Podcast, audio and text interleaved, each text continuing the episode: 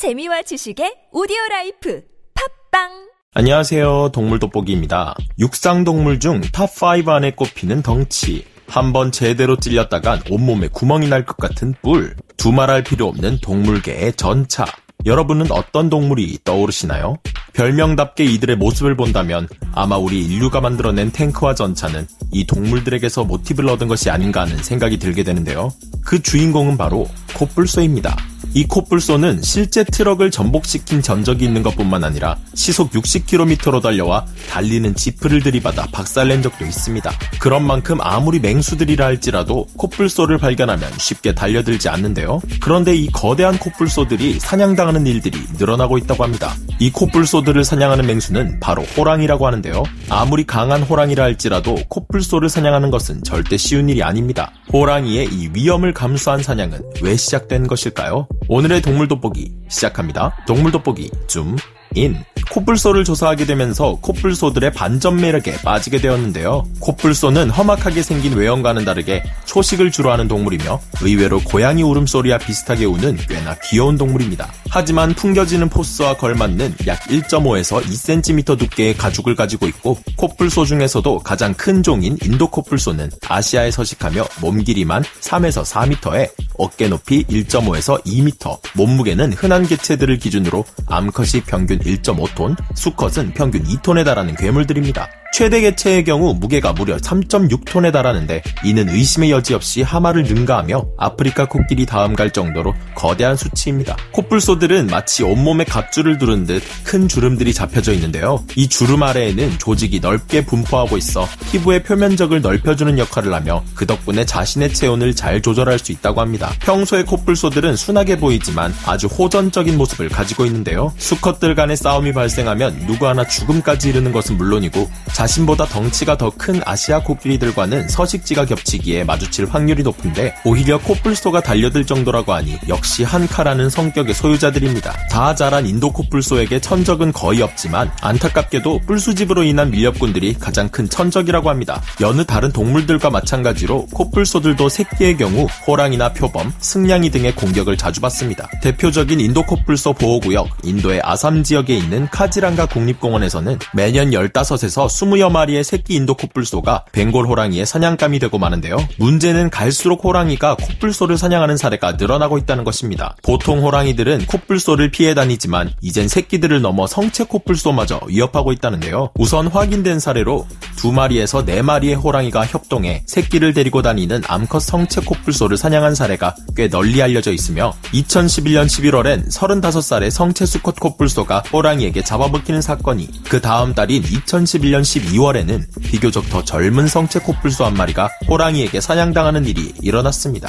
2011년 12월 1일에는 힘란이라는 이름을 가진 성체 암컷 코뿔소가 호랑이의 공격으로 다치는 일이 일어나기도 했습니다. 운 좋게 당시 DTR 당국자들이 나선 덕분에 이 코뿔소는 살아남을 수 있었다고 하네요. 이 외에도 상당수의 사례들에서 호랑이들이 코뿔소 새끼는 물론 성체 암컷과 수컷마저도 사냥하기 시작했는데요. 그런데 생각해보면 참 의아합니다. 과거에 비해 체중이 줄어들어 300kg을 넘기기도 힘든 호랑이들이 자신보다 압도적으로 거대한 코뿔소를 사냥할 수 있는 것일까요? 아마 이 인도 코뿔소를 사냥했던 것은 같은 지역에 서식하는 벵골 호랑이일 가능성이 큽니다. 벵골 호랑이 수컷은 꼬리까지 합쳐 평균적으로 몸길이 2.9m, 암컷은 2.4m의 크기를 가지고 있으며 평균적으로 무게는 수컷이 190kg, 암컷은 130kg 정도로 코뿔소에 비하면 한참 작습니다. 서식지와 개체마다 이들의 크기와 체격 차는 많이 날 수 있는데요. 그렇다 하더라도 이들은 사자보다 조금 더 큰 크기를 가지고 있으며 야생 시베리아 호랑이들의 크기가 남획으로 작아 작아지면서 벵골 호랑이는 현재 가장 큰 호랑이 중 하나입니다. 벵골 호랑이는 먹이로 여러 초식 동물들을 사냥하는데요. 덩치가 크다 보니 아무래도 커다란 먹잇감을 선호하는 경향이 있는데 적어도 176kg은 넘는 먹이를 가장 선호하는 편입니다. 이런 벵골 호랑이들은 자신보다 거대한 인도들소를 사냥하는 전문가들인데요. 인도의 나가라홀 국립공원에서는 인도들소가 호랑이의 먹이 중 44.8%를 차지한다는 통계까지 나올 만큼 호랑이의 먹이 중 높은 비중을 차지합니다. 벵골 호랑이들에게 사냥당한 들소 코뿔소들의 몸무게는 평균적으로 따졌을 때 401kg이나 나갈 정도며 이 중에는 거의 1톤에 육박하는 커다란 수컷들소도 소수 있을 정도인데요. 분명 벵골 호랑이들에게는 자신보다 거대한 동물을 사냥하는 본인만의 노하우가 있는 것입니다.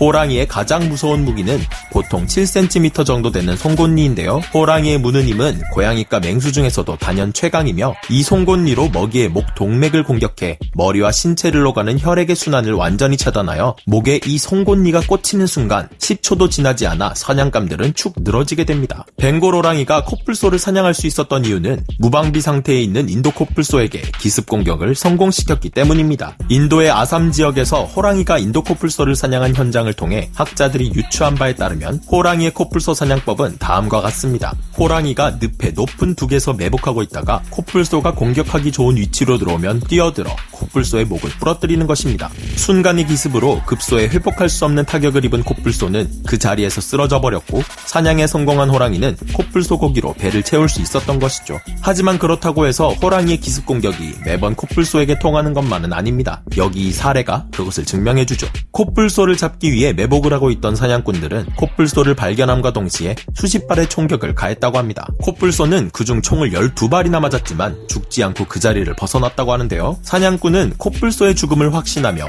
그 흔적들을 따라가 보았지만 다음날 놀라운 광경을 보게 되는데 죽어 있을 것이라 예상한 코뿔소는 없고 호랑이 두 마리가 죽어 있었던 것입니다. 이날의 사건 정황은 이러했습니다. 사냥꾼에게 총을 맞고 다친 코뿔소를 발견한 두 마리의 호랑이. 마침 배가 고팠던 호랑이들에게 피냄새는 이들을 자극하기에 충분했습니다. 이야, 얼마 만에 맡아보는 피냄새냐? 그러게, 완전 땡 잡았네.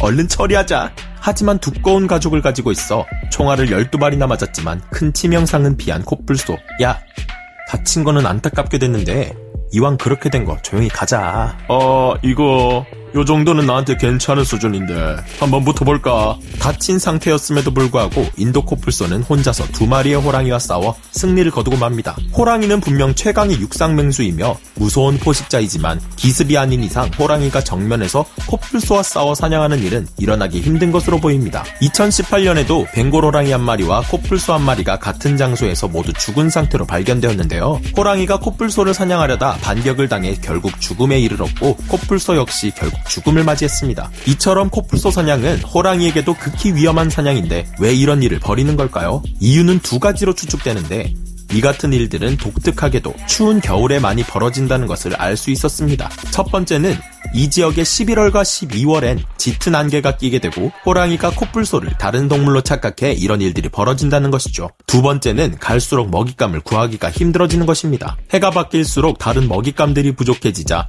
호랑이들이 위험을 무릅쓰고 성체 코뿔소를 사냥하는 경우가 점점 늘고 있다고 합니다. 동남아시아 지역은 현재 호랑이의 서식지가 너무나 빠른 속도로 줄어들고 있으며 호랑이는 IUCN 멸종위기 등급 중 EN에 속하는 멸종위기종입니다. 코뿔소 역시 무분별한 밀렵으로 인해 멸종위기에 처해 있는 상황이라고 해서 더욱 문제인데요. 오늘은 코뿔소와 호랑이의 사례를 다뤄봤습니다. 호랑이가 코뿔소를 공격하는 첫 번째 이유가 조금 당황스러운 이유라 놀라긴 했지만 안개가 많이 끼는 지역에 살고 있는 저로서 는 한편으론 이해가 되는 것 같습니다. 얼른 야생의 생태계가 회복이 되어 굳이 일어나지 않아도 될 싸움이 그만 일어나길 바라며 그럼 저는 다음 시간에 다시 돌아오겠습니다. 감사합니다. 동물 돋보기 좀 아웃.